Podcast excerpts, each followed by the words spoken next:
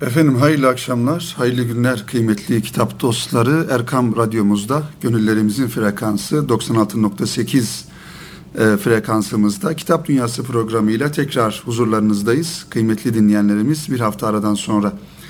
Efendim geçtiğimiz hafta sizlere birkaç kitabımızı tanıttık ve aynı zamanda bu hafta içinde bazı kitapların isimlerini verdik ve bu kitapları da inşallah bu hafta tanıtacağımızı ifade etmiştik. Onlardan inşallah başlayalım kıymetli dinleyenlerimiz. Birinci kitabımız Ribat dergisi yayınları arasından çıkan muhterem Abdullah Büyük Hoca Efendi'nin kaleme almış olduğu ve aynı zamanda Ribat dergisi okurlarına hediye olarak verilen bir kitaptan bahsederek programımıza başlayalım.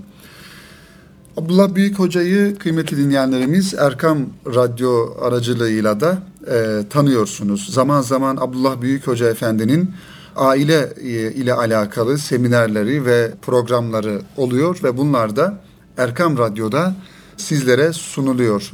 Malumunuz Abdullah Büyük Hoca Efendi Konya'da yaşayan bir İslam alimi ve uzun yıllardan beri kendisini hizmete, İslam'a adamış ve bu çerçevede bir takım faaliyetler içerisinde bulunmuş e, vakıflar, dernekler, yayın evleri, dergiler e, kurmuş ve bu şekilde de hizmetlerine devam eden bir büyüğümüz.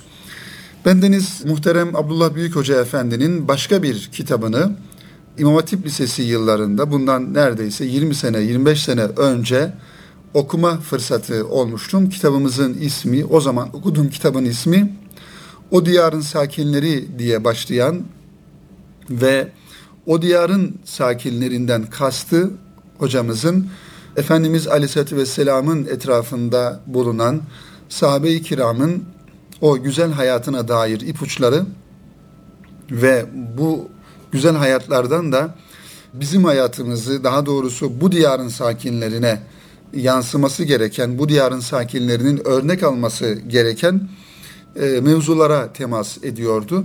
Dolayısıyla o diyarın sakinleri ve bu diyarın sakinleri diye benzetmeler, kıyaslamalar yaparak günümüzdeki Müslümanların hangi durumda olması gerektiği hususunda da bizlere yol gösteriyordu. İşte bu kitapta şu an sizlere takdim edeceğim elimdeki kitap Ribat dergisinin okurlarına da aynı zamanda hediye olarak verilen, takdim edilen bu kitapta eğer olsaydım ismini taşıyor muhterem Abdullah Büyük Hoca Efendi'nin kaleminden.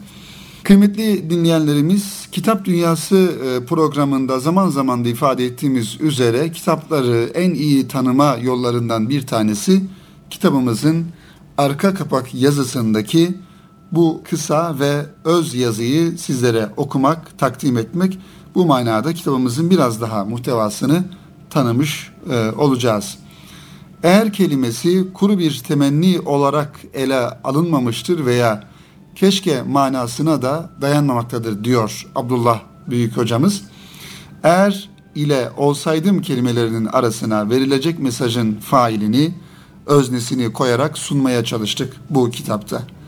Eğer ben bir baba olsaydım veya eğer ben bir öğretmen olsaydım veya eğer ben bir gelin olsaydım vesaire gibi her bir mesajımızda cemiyetin içinde bulunduğu bu sıkıntıların giderilmesi, bir problemin çözülmesi hedeflenmiştir. Niçin böyle bir metoda, usule ihtiyaç duydunuz derseniz, böyle bir usulle verilecek mesajın daha tesirli ve daha faydalı olacağı inancındayım diyor yazarımız. Aslında bu usulün kaynağında Peygamber Efendimiz Aleyhisselatü Vesselam'ın bir sünneti söz konusudur. O da içinizden bazılarına ne oluyor ki böyle yapıyor mealindeki hadistir. Hiçbir kimseyi kırmadan, üzmeden ve hakaret edilmeden bir hatasını, bir yanlışını düzeltme, ıslah etme mücadelesidir bu peygamberi usul ve metot. Şeytanın neredeyse altın çağını yaşadığı günümüzde şeytan bağlantılı, nefis bağlantılı olumsuzlukların yansıyan adreslerine projeksiyonumuzu tutarak gördüğümüz hadiseleri kitap ve sünnet terazisinde tartarak ibresine bakıp neticeyi söylemeye çalışacağız bu kitapta. Bu konuda rehberliğimizi yapacak olan kulluk kitabımızın yani Kur'an-ı Kerim'in Fussilet suresinin 34. ayeti kerimesi bize yol gösterecektir. İlgili ayeti zenginleştirilmiş meali ile takdim edelim diyor Abdullah Büyük Hoca Efendi. Cenab-ı Hak şöyle buyuruyor Fussilet suresinin 34. ayeti kerimesinde. Şunu iyi bilin ki iyilik ile kötülük asla bir olmaz. O halde sana kin besleyen insanlara bile şefkat ve merhametle yaklaş. Sana kötülük yapana sen iyilikle karşılık ver. Gönül incitmeden, insanları rencide etmeden, tatlı dille ve yapıcı bir üslupla yani en güzel şekilde kötülükleri bertaraf et. İşte o zaman aranızda kin ve düşmanlık bulunan kişinin sanki birdenbire bir dosta dönüştüğünü göreceksin diyor Cenab-ı Hak Kur'an-ı Kerim'in Fussilet suresinin 34. ayeti kerimesinde. Eğer olsaydım mesajlarımızın ikinci rehberliği elbette peygamberimize aittir. Güzel örnek, üsve-i hasene olan Peygamber Efendimiz Aleyhisselatü Vesselam'ın uygulamaları, hadisleri, sünnetleri, imkanlar nispetinde hep bizlere rehberlik, kılavuzluk yapacaktır. Peygamberimiz ne dediyse o, Peygamberimiz ne yaptıysa doğrudur ve öyle olmalıdır düşüncesi temel şiarımızdır. Eğer olsaydım seri mesajlarının üçüncü rehberliğini ise ele alacağımız konuların izahında bazen siyaset, bazen zaruret ve bazen de maslahat haklarımızı kullanmaya gayret göstereceğiz. Umarım eğer olsaydım seri yazılarımız herhangi bir şekilde kafalara ve gönüllere istifham sokmaksızın tereyağının içinden kılın çekildiği gibi bir seyir takip eder. Hem sizler ve hem de bizler birbirimize duacı oluruz diye Abdullah Büyük hocamız bu kitabın arka kapak yazısına bu şekilde bir e, not düşmüş kıymetli dinleyenlerim. Hakikaten gerek üslup olarak gerek anlatım tarzı olarak ve konular konu başlıklarına da baktığımız zaman bir e, temenni olması hasebiyle de bakılabilir bunlara. Ben olsaydım ya da eğer olsaydım nasıl yapardım? Nasıl bu işi çözerdim ve veya bu hadiselere nasıl bakardım noktasından hareket ederek muhterem hocamız böyle 237 sayfeden oluşan eğer muallim olsaydım, eğer imam olsaydım, eğer anne olsaydım, eğer kayınvalide olsaydım, eğer müdür olsaydım, eğer milletvekili olsaydım veya bir işveren olsaydım, derviş olsaydım, yönetici olsaydım diye toplumun farklı kesimlerinden, farklı meslek gruplarından ya da farklı düşünce dünyasında olan insanlarla alakalı bize İslami bakış açısı ile bir yol gösterme gayreti içerisinde olmuş kıymetli dinleyenlerimiz. Dilerseniz kıymetli kitap dostları şöyle bir e, bir tanesinden biraz takdim etmeye çalışalım sizlere. Bugünlerde okullarımızın da tatil olduğu ve yaz kurslarına girdiğimiz şu günlerde Ramazan ayının da sonuna yaklaşıyoruz. Mübarek Ramazan bayramını inşallah hep beraber ülkemizde huzur içinde yaşarız. Bu anlamda Yaz kursları düzenlenmesi hasebiyle eğer muallim olsaydım yazısının ikinci bölümünden sizlere birkaç e, maddeyi takdim edelim. İnşallah bakalım bir insan eğer öğretmen olursa nasıl davranması gerektir, gerekir? Muhterem Abdullah Büyük Hoca Efendi'nin bakış açısıyla neler ifade ediyor? Buradan sizlere takdim edelim bazı maddeleri. Diyor ki mesleğimle alakalı olarak meslek bilgisinin üzerime farz olduğunu kabul eder, bilgi ve ilimle donanırdım eğer öğretmen olsaydım. okulumda, sınıfımda ve öğrencilerimle beraber olduğum zaman zamanda iktidarlı olmanın yolunun bilimden, ilimden geçtiğine inanırdım. Çünkü bilgi iktidardır. Mesleğimle alakalı özel bir dosya oluşturur ve hedeflerimi öncelikli olarak tespit ederdim. Bir öğretmen olarak topluma ve özellikle de öğrencilerime örnek yani numune olup olmadığımı araştırır, sorgulardım. Ailem, aileme, varsa oğluma, kızıma, akrabalarıma ve sonra da öğrencilerime beni nasıl bilirsiniz sorusunu sorar, aldığım cevaplarla örnek olup olmadığımı anlardım. Öğrencilerime vereceğim bilgileri sevdirmek için önce kendimi sevdirmenin yolunu, formülünü öğrenir ve uygulardım. İlmi, bilgiyi sevdirmeyen öğretmen, soğuk demiri döven bir demirciye benzer. Soğuk demiri ne kadar döversen döv, şekil veremezsin. Öğrenciye bir şekil vermenin, dünya kazandırmanın yolu sevmekten, öğretmeni, ilmi, okulu sevdirmekten geçer. Öğrencilerim için çobanlık yapıp yapamadığımı gözden geçirirdim. Çünkü çoban sürüsünü önce görür ve sonra da gözetir. Görmek bakmaktır, gözetmek anlamak, farkına varmaktır. Öğrencim hasta mı, yorgun mu, sinirli mi? Bunların anlaşılması gözetmekle mümkündür. Ve diğer bir hususa ise muhterem Abdullah Büyük hocamız şu şekilde temas ediyor. Öğrencilerimle kültür sanat etkinliklerine katılırdım. Geziler, günübirlik piknik programları ve aileleriyle ile irtibat sağlayarak yaz mevsiminde özel eğitim kampları, organizasyonları tertip ederdim. Mesela sigara içen öğrencilerime kızmazdım diyor. İkna metodunu geliştirirdim. Öğrencimin yedi sülalesinin sigara içtiği bir ortamda bulunan öğrencimi cımbızlayarak karşıma alıp bağırarak, kızarak, hakaretten şiddete, hakaret etmekten şiddetle kaçınırdım. Bu hatasını ona güzellikle, iyilikle izah etmeye çalışırdım. En başta kendim bu konuda örnek olarak bu hatadan onu vazgeçirmeye çalışırdım diyor. Son olarak ise kıymetli dinleyenlerimiz hafta sonu tatil günlerinde öğrencilerimle periyodik olarak şehir içi gezisi yapardım. Tarihi yerleri, camileri, park ve bahçeleri, eğitim amaçlı ilgili ve ilginç yerleri öğrencilerimle beraber e, ziyaret ederdim diyor Abdullah Büyük hocamız.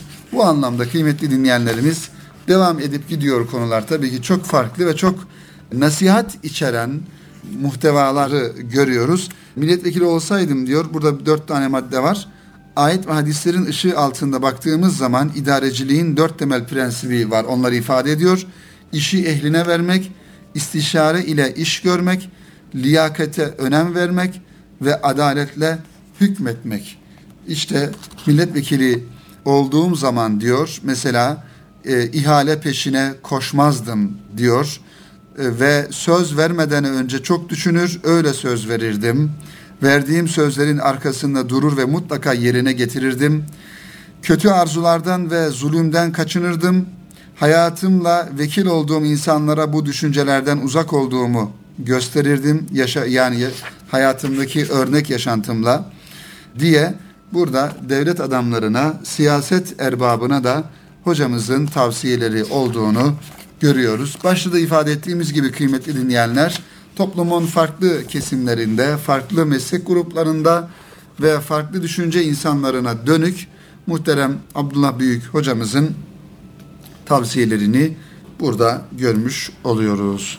Şimdi kıymetli dinleyenlerimiz yine ikinci bir kitap olarak Kitap Dünyası programında sizlere takdim edeceğim farklı bir kitap ismiyle de e, dikkatimizi çeken ve okunması gereken kitaplardan olduğunu düşündüğüm Erdem yayınlarından çıkan Yasin Şen beyefendinin kaleme almış olduğu Türk sohbet kültürü üzerine bir araştırma anlamında hazırlanan Sohbet Medeniyeti isimli kitaptan sizlere kısaca bahsetmeye çalışalım. Tabii ki bir parantez açarak şunu da ifade etmek gerekiyor. Bizim asıl İslami anlamda kültürümüzde sohbet denildiği zaman aklımıza, fikrimize, gönül dünyamıza gel, gelen ve gelmesi gereken bir anlayıştan söz edebiliriz. Bu anlayış başta Peygamber Efendimiz Aleyhisselatü Vesselam olmak üzere onun etrafındaki o güzide sahabe-i kiram ve onlarla beraber ortaya çıkan bir sohbet medeniyetinden bahsedebiliriz. Bizim kültürümüzde, bizim anlayışımızda sohbet kelimesi sahabe sahabe kelimesi de sohbetten geldiğine göre sohbet kelimesi aslında sohbet fiili, ameli bir ibadet şuuru ile yapılan, yapılması gereken bir fiildir. Tabii biraz sonra sizlere bahsedeceğim bu Sohbet Medeniyeti isimli kitabın muhtevasındaki sohbet biraz daha halk arasında biraz daha bizim genel anlamda toplumun kültürü içerisinde anlaşılan sohbetten bahsediyor. Onun için yani iki dost bir araya gelip birbirine yarenlik edip birbirine muhabbet duyup aralarında geçen sohbetten bahsediyor bu sizlere takdim ettiğim kitap. Sohbet bahsine ilişkin bir sohbet açıldığında zihnimizde derhal Enderunlu vasıfın şu mısraları belirir. Diyor ki Enderunlu vasıf, şimdi münafıka nedir ülfet zamanede, ahbab ile muhabbet o da bir zaman imiş. Ne zevkler idi leyleyi helvada yar ile, ağız ağıza tatlı sohbet o da bir zaman imiş. İşte Yasin Şen'in bu kitabını elimize alır almaz bu dizeler gözlerimizin önünden kayıp geçtiler. Hakikaten de dört bir yandan görüntü ve sese maruz bırakıldığımız şu zamanlarda kulak ve göz başta olmak üzere beş duyumuzu bilinçli tercihlerimizle muhatap kılamıyoruz. Etrafımızda o kadar çok fazla gürültü, o kadar çok ses, o kadar çok lüzumsuz bizi zihnimizi dağıtan şeyler var ki gerçek anlamda gerçek anlamda sohbete, dostlarımıza gözümüzü, kulağımızı veremiyoruz. Şunu demek istiyoruz. Sohbet bilinçli bir tercih ve yöneliştir. Bunun da bir bedeli vardır. Siz vaktinizi, gözünüzü, kulağınızı bu eylem için hazırlamalısınız, hazırlamalıyız. Çağımız bir bedel ödemeden hedefe vasıl olma çağıdır maalesef. Böyle olmaklıkla da kolay yoldan para kazanma, kolay yoldan paye kazanma, kolay yoldan kazanç elde etme zihinlerimizin merkezini sultası altına alıyor. Böyle bir ahval içerisinde sohbet etmeyi, hemhal olmayı tercih etmek elbette çağa bir başkaldırı, çağın anlayışıyla, çağın eğilimleriyle ters düşmektir. Evet, bu görüntü ve ses çağında görmeye, duymaya, okumaya, dinlemeye çalışmak büyük ehemmiyeti haizdir ve önemli bir iştir. Bu kadar gürültünün, bu kadar boş sohbetlerin, bu kadar sosyal medya hayatının hayatımızı işgal etmesinin karşısında hakikaten kalpten, gönülden, derinden yürekten göz göze, diz dize, gönül gönüle bir araya gelmek şüphesiz büyük bir fedakarlık istiyor kıymetli kitap dostlarımız. Dünya üzerinde özne olarak varlığını devam ettirmenin yolu yolu da buradan geçiyor. İşte Yasin Şen Beyefendinin hazırlamış olduğu bu kitabın sayfaları arasında gezinirken geçmişte ortaya koyduğumuz muhabbet ve sohbet halkalarını görüp de iç geçirmemek, bu sohbetlerden hasıl olan ülfete imrenmemek elde değil. Bugün bugün de belki bilmediğimiz birçok köşede, bilmediğimiz birçok kimse sohbet meclisleri kurup meşk ile mest oluyor. Gönülleri mesrur kılan sözlerin dudaklardan süzüldüğü, söz hükümranlıklarının musahiplerini şevk ile cuşa getirdiği, rezme hayır, bezme ber devam denildiği mahfiller de vardır elbette. Şen'in kitabında Yeni Zamanların Sohbet Tiryakileri başlıklı bölümde son dönem edebiyat ve sanat tarihimizin önemli simalarının oluşturduğu sohbet meclislerine de ayrıca tanıklık ediyoruz. Bu isimler sohbet halkalarının son büyük temsilcileridirler. Ama sonuncuları değildirler diye ümit etmek istiyoruz. Ediyoruz da. Çünkü büyük bir medeniyet inşa etmiş Türk toplumunun bakiyeleri olan Anadolu insanı daha nice cevherler barındırıyor içinde. Bunu Anadolu'nun herhangi bir köyünde, herhangi bir kahvehanesine girip de müşahede etmek mümkündür. Bu coğrafyanın insanı ariftir, irfan sahibidir. Göğsüne bir bıçak gibi sokulan 20. yüzyılın inkırazını da Allah alt edecektir. Umuyoruz ki geçmişte sahip olduğumuz bu güzide sohbet halkaları şehirlerimizi besleyen irfan ırmakları olarak yeniden tebarüz ve temayüz edecektir. Yasin Şen sohbet rahlesiz, divitsiz bir eğitim müessesesi, hayata hazırlık hususunda vazgeçemeyeceğimiz bir kültür unsurudur diyor bu sohbet medeniyeti kitabında. İfade edilmek istenilen meram bu cümlenin çevrelediği sınırlar içerisinde kendini gösteriyor sanki. Kültür damarını besleyen bu önemli ögenin yani sohbet halkalarının canlı bir şekilde varlığını devam ettirmesini istiyor isek can kulağıyla ve can gözüyle ehli dillerin birbirine yaklaşmasını sağlamalıyız. Nefi merhumun dediği gibi ehli dil birbirini bilmemek insaf değil. Kitabın tarihe bir güzelleme olarak kalmaması kültür hayatımız içerisinde dolaşıma girip yeni sohbet halkalarının doğmasına öncülük etmesi elbette ki temennilerimiz arasındadır. İşte büyük bir emek ürünü olarak ortaya çıkan ve içerisine aldığı geniş tarihi ve coğrafi sınırlarından belli olan bu kitap muhakkak bizim sohbet kültürümüze önemli katkılar sağlayacaktır kıymetli dinleyenlerimiz. Bu anlamda tabii ki şunu da ifade etmekte fayda e, görüyorum kıymetli dinleyenler.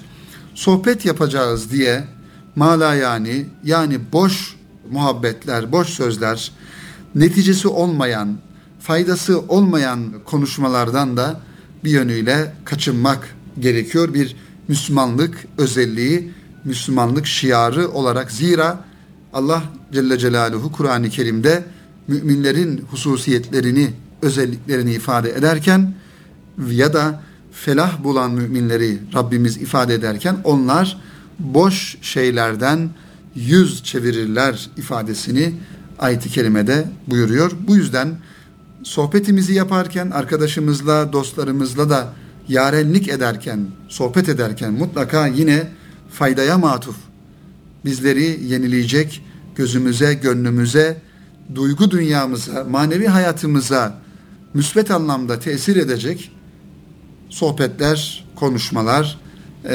yapmamız gerekiyor. Kıymetli kitap dostları bu vesileyle e, bu kitabımızı da tanıtmış olduk.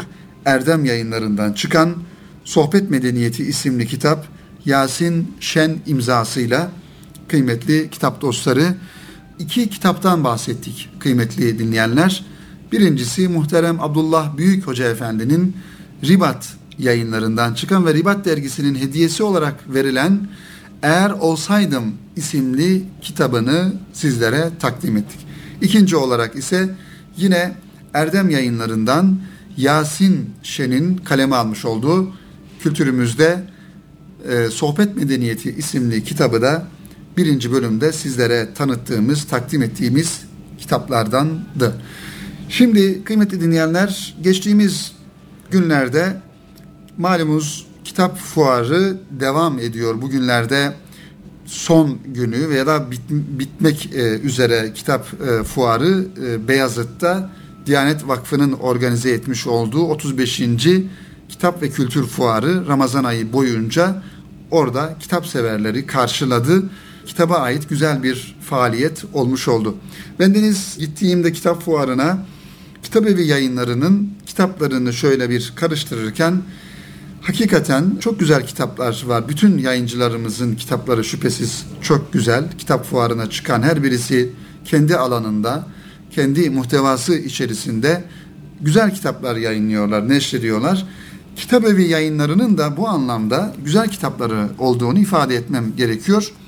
Ve kitap evi yayınları içerisinde kıymetli dinleyenlerimiz farklı ilgimizi çekecek olan kitaplara rastladım. Onlar da daha çok alan kitapları dediğimiz böyle insanların e, ilgisini çekebilecek. Mesela elimdeki kitaptan bahsedeceğim biraz sonra inşallah. Çay Kitabı ismiyle bu kitap bizlere sunulmuş. Mustafa Duman Bey'in kaleme almış olduğu ismi de Çay Kitabı. Mesela Ehli Keyif kitabı var, Argo kitabı var. Farklı alanlarda ayakkabı kitabı var. Bunlar bu anlamda kültürel olarak nasıl e, günümüze kadar ortaya çıkmış, ortaya çıkışı nasıl olmuş, nasıl evrelerden geçmiş ve günümüze nasıl gelmiş. Bu konuların veya objelerin bir yönüyle tarihi serüvenini anlatan kitaplar. İşte elimde de kıymetli dinleyenler malumunuz e, bizim insanımız çaya karşı bir muhabbeti e, var. E, bizlerin de öyle. Bizim kültürümüzde de bu şekildedir. Mutlaka yemeklerden önce veya sonra bazı yerlerde önce oluyor, bazı yerlerde sonra ama genellikle yemeklerden sonra mutlaka çay içilir. Ya da iki arkadaş bir araya geldiklerinde az önce bahsetmiş olduğumuz işte o sohbet ve muhabbet ortamının daha anlamlı e, oluşabilmesi, daha anlamlı hale gelebilmesi için mutlaka çay içilir. Ya da bir misafirliğe gidersiniz. Eğer ev sahibinin en kolay bir şekilde size ikram edeceği, size sunacağı şey yine çaydır. Bizim kültürümüzde, Türk kültüründe özellikle çayın ayrı bir anlamı ki tasavvufta da çayın ayrı bir anlamı vardır. Dervişin gönlünde, müridin gönlünde çayın farklı bir anlamı olduğunu ifade edebiliriz. İşte bu manada bendenizde bu kitabı kıymetli dinleyenlerimize kitap e, dünyası programını dinleyen sevgili kitap dostlarına takdim edeyim. E, onları da bu kitaptan haberdar edeyim diye düşündüm kıymetli dinleyenler. Kitap Evi yayınlarından çıkan Mustafa Duman imzalı Çay kitabı. Bakalım şöyle nelerden bahsediyor bu kitap. Hemen Çay kitabında çayın dünyadaki ve Türkiye'deki tarihi, çay bitkisinin özellikleri, yetiştirilmesi, çayın nasıl hasat edildiği, işlenmesi ve kullanılması kısaca anlatıldıktan sonra ağırlıklı olarak çayın etrafında oluşan Türk çay kültürüne yer verilmektedir. Bu bağlamda Türk edebiyatında özellikle şiirlerde, hikayelerde, anlatılarda, anılarda ve seyahatnamelerde çay konuları işlenmiştir. Çaydan söz eden halk kültürü, verimleri olan çay manileri, çay türküleri, atışmaları, çay destanları, çay ilahileri, çay efsaneleri, çayla ilgili atasözleri, bilmeceler, tekerlemeler, fıkralar ve deyimlerden zengin örnekler e, bulunmaktadır bu kitabın içerisinde. Çayın yetiştirilmesinde, e, işlenmesinde ve tüketilmesinde kullanılan araç ve gereçler, örneğin semaverler ve çay bardakları, çay etnografyasının konusu olmuştur. Kitapta zengin bir çay kültürü, çay literatürü, çay sözlüğü ve çayla ilgili belli başlı Türkçe yayınların açıklamalı list, listesi de e, verilmektedir. Çay kitabı geçmişten bugüne uzanan süreçte Türk çay kültürünü görsel malzemelerle birlikte ele alan en kapsamlı çalışma özelliğini taşımaktadır. Çünkü kitabın sonunda da kıymetli dinleyenler bir fotoğraf albümü olduğunu görüyoruz. Yani çayın dalından tomurcuk e, şeklinde, yaprak şeklindeki halinden başlayıp bu anlamda e, çayların geçmiş yıllarda, yüzyıllarda diyelim hatta nasıl işlendiğine dair resimler bu anlamda ve önceki yıllarda yine Osmanlı elifbasıyla yazılan Mehmet İzzet Bey'in Çay Risalesi, Ali Naz e, Nizami'nin yine Çay kitabı gibi kitapların kapaklarına da görsel anlamda yer verilmiş ve tabii ki Rize'de çay denince e, şüphesiz Rize'yi de anmamak e, doğru olmaz. Kaldı ki şunu da ifade edelim kıymetli dinleyenler. Çay Rize'de üretilir ama Erzurum'da içilir. Bunu da buradan Erzurum'da bizleri dinleyen kıymetli dostlarımıza da ifade etmiş olalım. Erzurum'daki çay içmenin Türkiye genelinde ne kadar meşhur olduğunu da ifade edelim. Erzurumların çayı da sevdiğini. O yüzden Erzurumlularla Rizeliler arasında böyle bir latifede yapılır. Rizeliler çayı üretir, Erzurumlular içer. O yüzden Reşat Aktan beyefendinin Rize'de Çay isimli bir kitabında e, yine ifade etmiş olalım. Kıymetli dinleyenlerimiz şöyle kitabın içine bakalım. Tabii ki çayın tarihiyle alakalı bir bölüm görüyoruz. E, çünkü çayın tarihi özellikle Çin'den bize geldiği ifade ediliyor ve Çin, Japonya'da özellikle farklı çay kültürlerinin olduğunu e, görüyoruz ve tarihi kaynaklarda da çayın dünyaya o ülkelerden yayıldığını görmüş oluyoruz. Tabii Türkiye'de çay kültürüne baktığımızda burada bazı yazarların e, yazarlarla beraber mesela Sezai Karakoç'un eserlerinde çay, Beşir Ayvazoğlu'nun eserlerinde çay nasıl ifade ediyor? Üstad Necip Fazıl da çayı çok severmiş. Onun e, kitaplarında nasıl ifade ediliyor? Seyahatnamelerde, hikayelerde, ondan sonra destanlarda, halk şiirlerinde e, nasıl ifade ediliyor? Bunları da burada görüyoruz. Birkaç örneğini sunmak istiyorum kıymetli dinleyenler. Bu vesileyle de programımızı inşallah e, yavaş yavaş sonlandıracağız. Bu kitabın muhtevasına e, biraz daha temas ettikten sonra mesela ilahilerde çay bölümüne bakalım şöyle hep beraber. E, ilahilerde nasıl ifade edilmiş e, çay kültürü? Tabii farklı farklı ilahiler olduğunu da biliyoruz. Evet, diyor ki bir ilahide bunlar zaman zaman söyleniyor da bu ilahiler çayla alakalı. Diyor ki semaveri yakınız hemen kalbe bakınız. Kalbe kandil takınız bu sohbetin içinde.